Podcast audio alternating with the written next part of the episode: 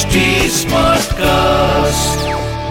आप सुन रहे हैं एच डी स्मार्ट कास्ट और ये है फीवर एफ़ प्रोडक्शन मैं हूँ आपके साथ अनुराग पांडे चल रहा है पिक्चर पांडे और आज आपको बी आर चोपड़ा और मोहम्मद रफी का एक किस्सा सुनाता हूँ।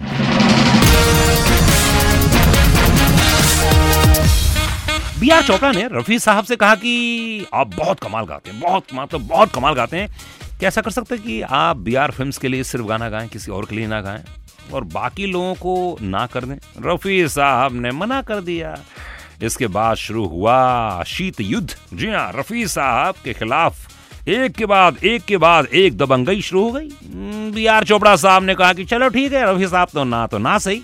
महेंद्र कपूर साहब से गाना गवाया जाएगा, और उन्होंने गवाना शुरू कर दिया। बी आर चोपड़ा की सभी फ़िल्में महेंद्र कपूर जी के पास चली गई। गुमराह, हमराज जैसी कई फ़िल्में।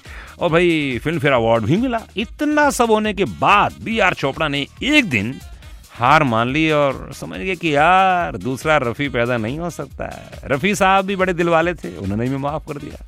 देखो यार, उस जमाने में जितनी दोस्ती, उतनी दुश्मनी। फिर उतना ही प्यार हुआ करता था, क्यों? सिर्फ़ और सिर्फ़ पिक्चर पांडे, अनुराग पांडे के साथ। आप सुन रहे हैं एच डी स्मार्ट कास्ट और ये था Fever FM production H smart Smartcast.